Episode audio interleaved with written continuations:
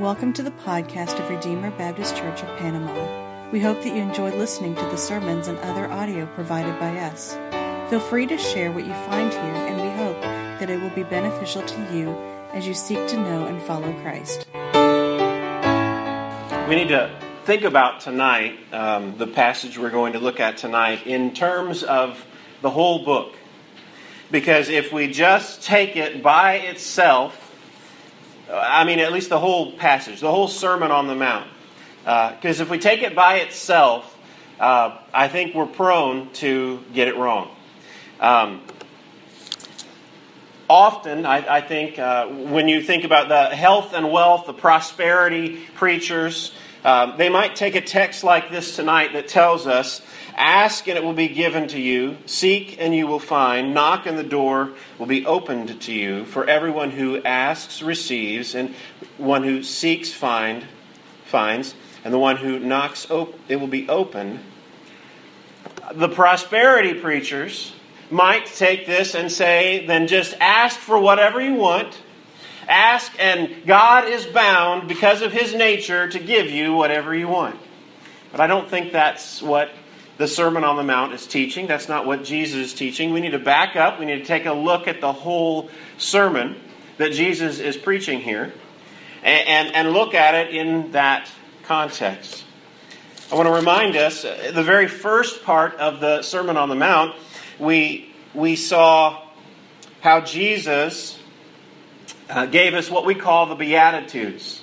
And he tells us, Blessed are the poor in spirit. Blessed are the hungry. Blessed are uh, those who are persecuted. And what Jesus did was he turned our idea of happiness on its head.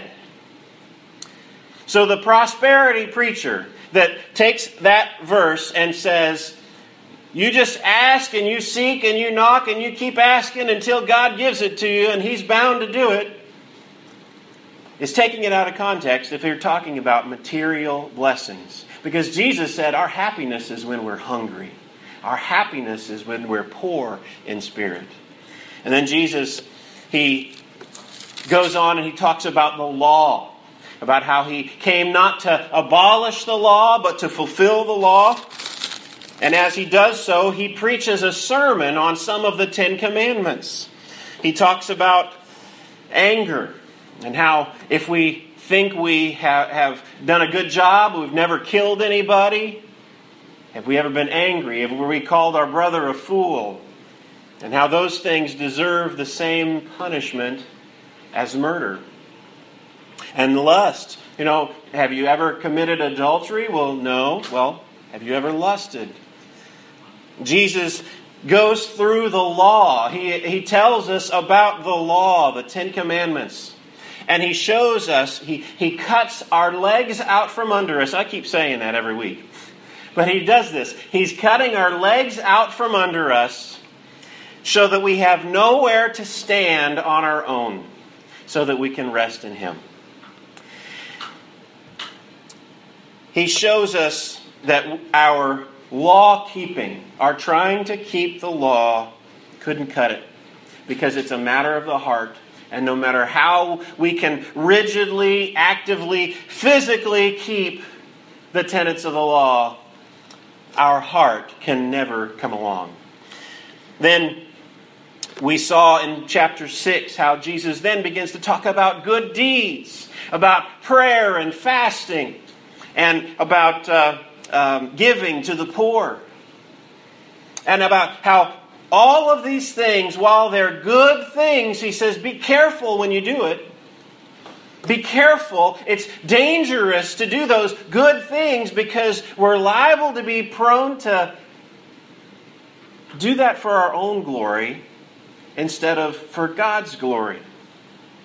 And, and we end up seeing, I think, that even though we do good works, if we're all honest, Sometimes we just like it when we get a pat on the back and someone to notice. And while our motives are mixed, they're hardly ever pure because we are sinners to the core. So we are law keeping could never be good enough. Our good works could never be good enough. Jesus then he tells us about treasure, not to lay up treasure for ourselves here on earth, but to lay it up in heaven. And he told us not to be anxious about what we will eat and what we will drink and what we will wear, because our Heavenly Father knows that we need those things, and He will provide all those things.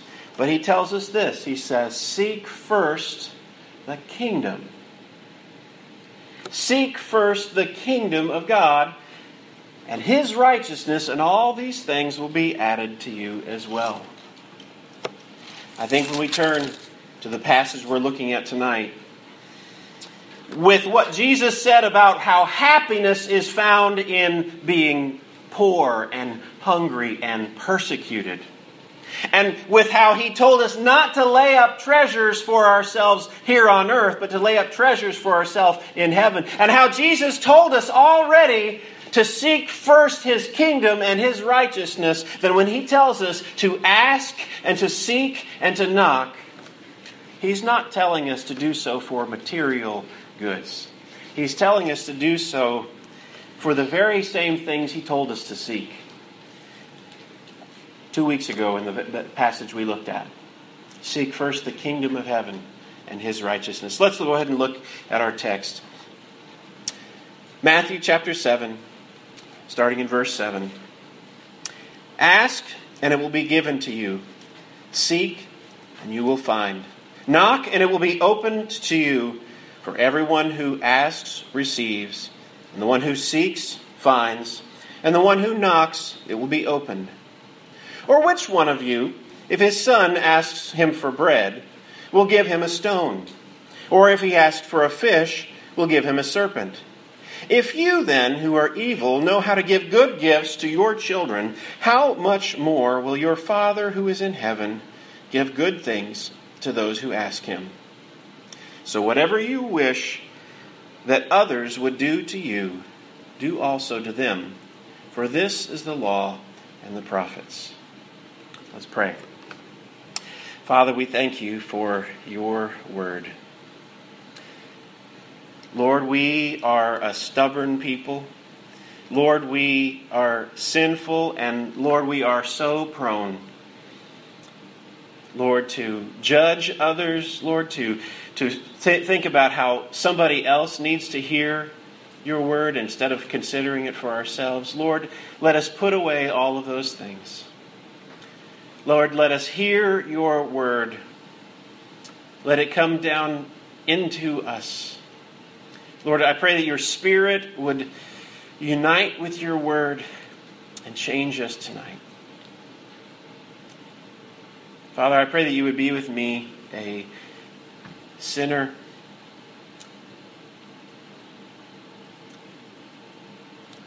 I pray that you would help me, Lord, to, to be protected from error. I pray that you would help me to uh, speak clearly and boldly what your word says.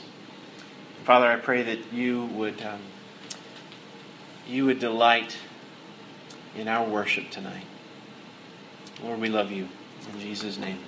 Amen.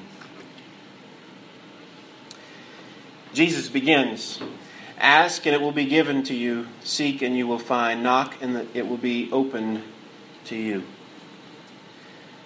If everyone, for everyone who asks receives, and everyone who seeks finds, and the one who knocks it will be open. It begs the question what do we ask for? What are we seeking for? What are we knocking for? Um, I'm contending. I could be wrong, but I'm contending from, as I've looked through the Sermon on the Mount so far, I think it's exactly what Jesus told us already a few verses ago what we're to seek. And that is, we are to seek the kingdom of God and His righteousness. Another thing, this, as we weigh out what it is that Jesus is saying to us, think about this. He was knocking out our legs to stand on. We, we had nowhere to run from Jesus. He, he says our, uh, law keeping could never be good enough. He says our good works could never be good enough. And that should leave us with some sense of despair. If our law keeping isn't good enough, if our good works aren't good enough, then how can we be saved? How can we be forgiven? And I think the answer is right here. We ask, we seek, we knock. It goes right along with what Jesus, well, with what Paul said in Romans when he tells in chapter 10 how whoever uh, uh, confesses that Jesus is Lord and who uh, believes in his heart that God raised him from the dead will be saved. And then he goes on and he says, Whoever calls upon the name of the Lord will be saved.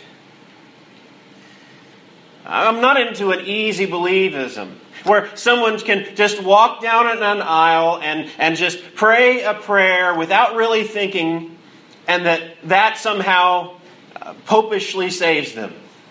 That they can just go through some little ritual and they're set for life. I've Got, they've got their fire insurance. That's not what I'm saying. But salvation is not our law keeping, like Jesus said. It is not our good works. It is our asking. It is our coming to Jesus, coming to the one who gave his life and say, Jesus, count your blood to me. That's how we seek the kingdom of God and his righteousness. Jesus goes on. He, he spells out uh, some explanation of, of um, this asking. And he, he, he, what he does, he uses an example, and the example here, it shows that we can count on God to answer our prayers. That's what I think he is, he is he's trying to get across from this example. He says, Or which one of you, if his son asks him for bread, will give him a stone? Or if he asks for fish, will he give him a serpent? If you then, who are evil, know how to give good gifts to your children, how much more will your Father who is in heaven give good things to those who ask him? He's, he's moving from the lesser to the greater. We've seen him do this before. If you, human beings, you human beings who are uh, corrupt, who have sinful hearts, can do good things and give your children good gifts when they ask for them, then how much more will the Heavenly Father give to those who ask Him? The, the point of the argument that he is making is not it's not necessarily about food. It is about the, the, uh, depend, the, the dependability that God has. When we ask Him for good things, He will give those good things. Now, let me think about my son, Josh. He's not here with us, but you've all met him. Now, if he asks me for a sandwich, I'm not going to go and get one of his toy sandwiches or something like that from his toy box and give it to him and say, Here, eat this. I'm not going to go and give him a, a, bottle of rat poison or something like that. I'm not going to do that. But what I will do is I'll go, if he wants a sandwich, I might tell him, make it yourself. Or I might go and get some bread and I'll, I'll, I'll make him a sandwich and give it to him because I love him. He's my son. I'm going to take care of him. But if he says, Give me a toy, I want a toy. Depending on the uh, time, circumstances, his attitude, I might say yes, and I might say no. And that is usually going to be based on what, in my judgment, is is this a good thing for my son? Uh, is it a good thing for me to give this to him? And, and a lot of times I, I just say no simply because he needs to learn to understand no, what no means. So, in the same way, I think that's like it is with God. When we, if we ask Him for something we have not been given warrant to ask for, such as a Ferrari or uh, a jumbo jet or, or something of that nature, then God is not somehow bound by this promise that if you ask or if you seek or if you knock, that He's going to give you that. But when we ask Him for good things that He knows, that He's even, even told us to ask for, He will answer our prayers. And He told us just a couple of verses ago, as we've been going through the Sermon on the Mount seek first His kingdom and His righteousness, and all these things will be added to you as well.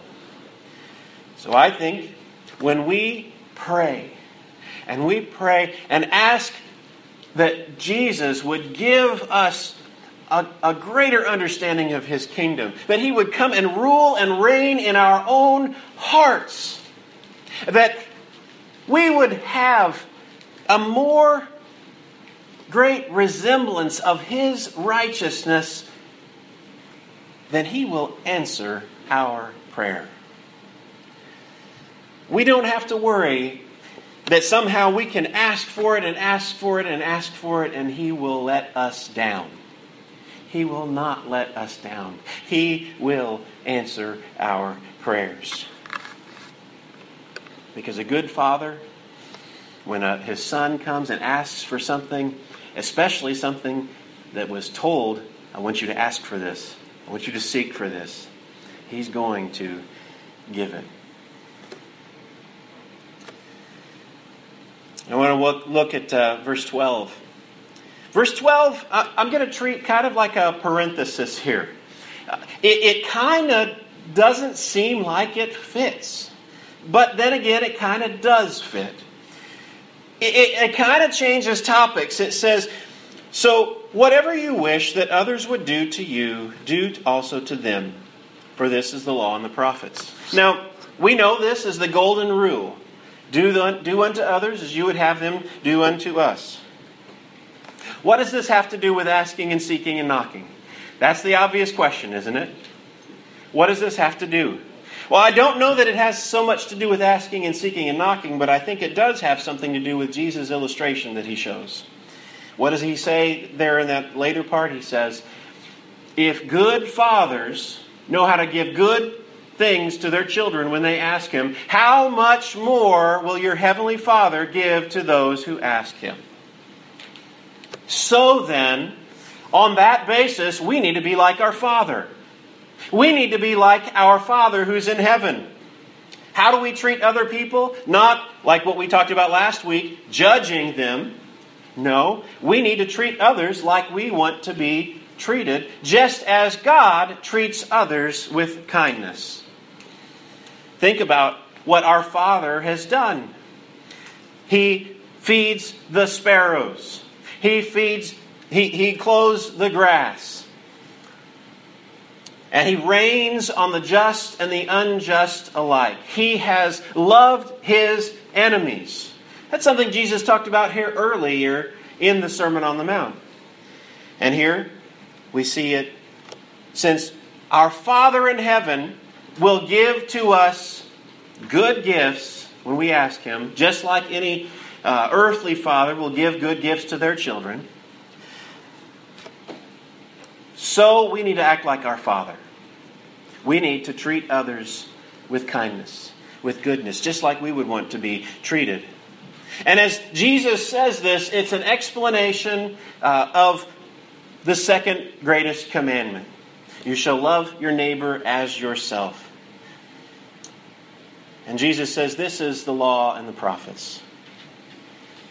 You know, Jesus, this isn't the first time Jesus talked about the law and the prophets in the Sermon on the Mount.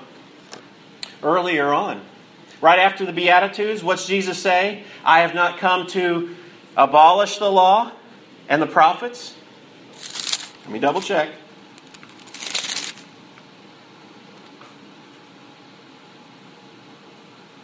Yeah, he even says law and the prophets. He doesn't just say law. He says, I have not come to law to abolish the law and the prophets, but to fulfill them.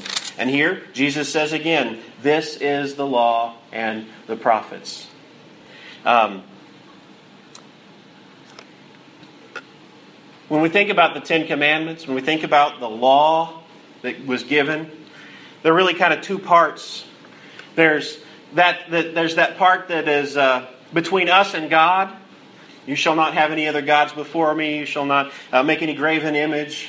And then there's that part that is between us and our fellow man. Um, you shall not murder. You shall not lie. And I think when, when, when we obey the, the golden rule, as we call it, do unto others that you would have them do unto you. This fulfills the law and the prophets in the sense that if we're doing that, then we don't have to necessarily worry about every little meticulous thing that's given out, spelled out in the law. Just love our neighbor. And it'll, it'll come naturally. We'll obey. I want to come back to this, uh, to the first part. Ask and it will be given. Seek and you will find. Knock and it will be opened to you. Now, I, I, I wouldn't be um, fully covering this if I didn't answer this objection. What if I have something in my life that I've been praying and praying and praying for? That it's something that God has, has told me to pray and ask for and seek and to knock, and I just haven't seen the answer yet? What if it is praying for a, a lost family member? What if it is some besetting sin that just continues to ensnare you or me? And we have prayed and we have prayed and we have prayed and we, we are wondering is God ever going to answer this prayer? And He will. I don't believe that uh, He's telling us to ask and to seek and to knock for material things. But we are to ask and to seek and to knock for His kingdom and His righteousness. And specifically, I want to think about that besetting sin, that thing that, that keeps us down, that we just keep promising, God, I'll never do that again, and we just we keep letting ourselves down.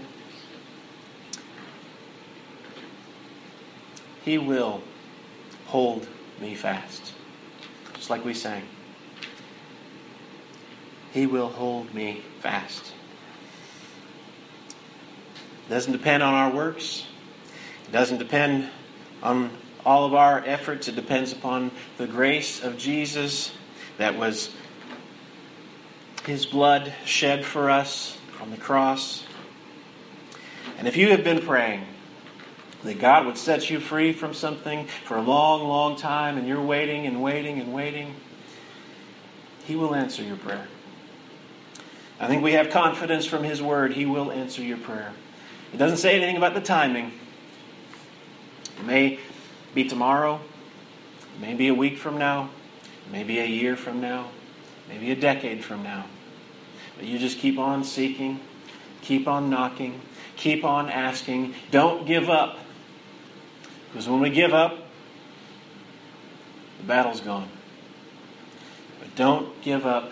Keep on seeking, keep on knocking, keep on asking, and He will answer your prayer. He will be, finish what He has started in each one of us.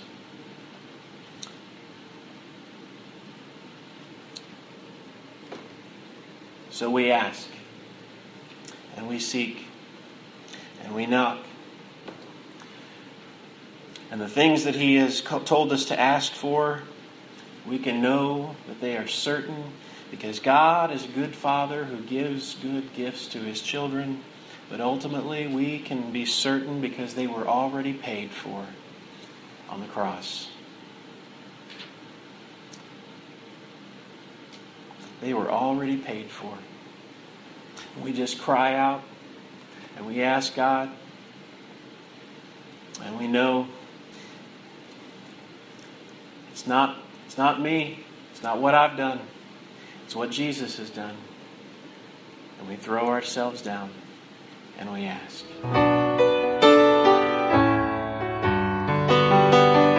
Thank you for listening to this message from Redeemer Baptist Church of Panama.